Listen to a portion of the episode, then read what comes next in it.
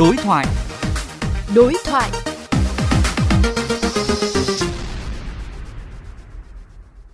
Thưa các bạn, trước việc hàng vạn phương tiện chưa kịp đăng kiểm đúng hạn do giãn cách kéo dài, Cục Đăng kiểm Việt Nam và một số địa phương đã kiến nghị chưa xử phạt, cho thêm thời gian để chủ xe đi đăng kiểm.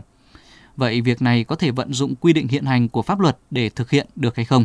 Phóng viên Quách Đồng trao đổi với một số luật sư về nội dung này. Trước hết là ý kiến của luật sư Đặng Văn Cường, Văn phòng luật sư chính pháp Hà Nội. Thưa luật sư, nhiều người tham gia giao thông lo lắng bị phương tiện hết hạn đăng kiểm vào thời điểm giãn cách xã hội và có thể bị xử phạt ngay trong quá trình mang phương tiện đi đăng kiểm. Ông có ý kiến gì về điều này? Nghị định 100 thì quy định trường hợp phương tiện giao thông quá hạn đăng kiểm sẽ bị phạt từ 6 triệu đến 8 triệu đồng đối với cá nhân, còn với tổ chức sẽ bị phạt từ 12 triệu đến 18 triệu đồng. Tuy nhiên, dịch bệnh là trường hợp bất khả kháng và khi dịch bệnh xảy ra thì chủ phương tiện không thể thực hiện thủ đăng kiểm được.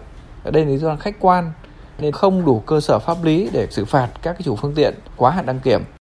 Theo ông, các bên liên quan cần làm gì để thực thi đúng quy định?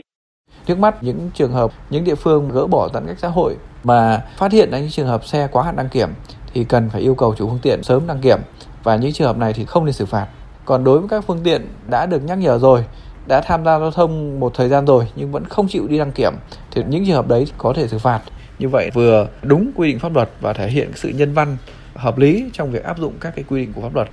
Vâng, xin cảm ơn ông. Đồng tình với quan điểm chưa nên xử phạt xe hết hạn đăng kiểm do bất khả kháng lúc này, luật sư Phạm Thành Tài, giám đốc văn phòng luật Phạm Danh cho biết. Trong thời gian thực hiện giãn cách xã hội, mặc dù cơ quan đăng kiểm vẫn hoạt động, nhưng thực tế thì người dân không được đi ra ngoài khi không thuộc những cái trường hợp cần thiết. Không kể đến là nhiều khu vực còn bị phong tỏa. Do đó, cái việc xử phạt vi phạm hành chính đối với những phương tiện tham gia giao thông hết hạn đăng kiểm và đang trên đường đến cơ quan đăng kiểm thì theo tôi không phù hợp và áp dụng hơi cứng nhắc.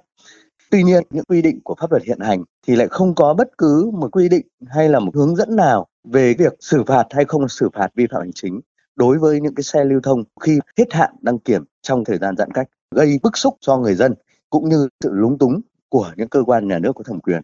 Cơ quan chức năng rất cần có những văn bản hướng dẫn, chỉ đạo thống nhất đối với lực lượng cảnh sát giao thông trên cả nước, cũng như là những cơ quan đăng kiểm. Theo hướng là những khu vực vẫn đang thực hiện cái giãn cách xã hội thì không bị xử phạt. Nhưng nếu những xe mà quá hạn đăng kiểm vẫn ra đường vì mục đích không cần thiết thì đương nhiên là vẫn xử phạt vi phạm hành chính bình thường. Hoặc cũng có thể có những phương án để quy định thời hạn nhất định để các xe hết hạn đăng kiểm, tiến hành đăng kiểm. Khi hết thời hạn nhất định này nếu như xe nào không đăng kiểm thì vẫn xử lý bình thường.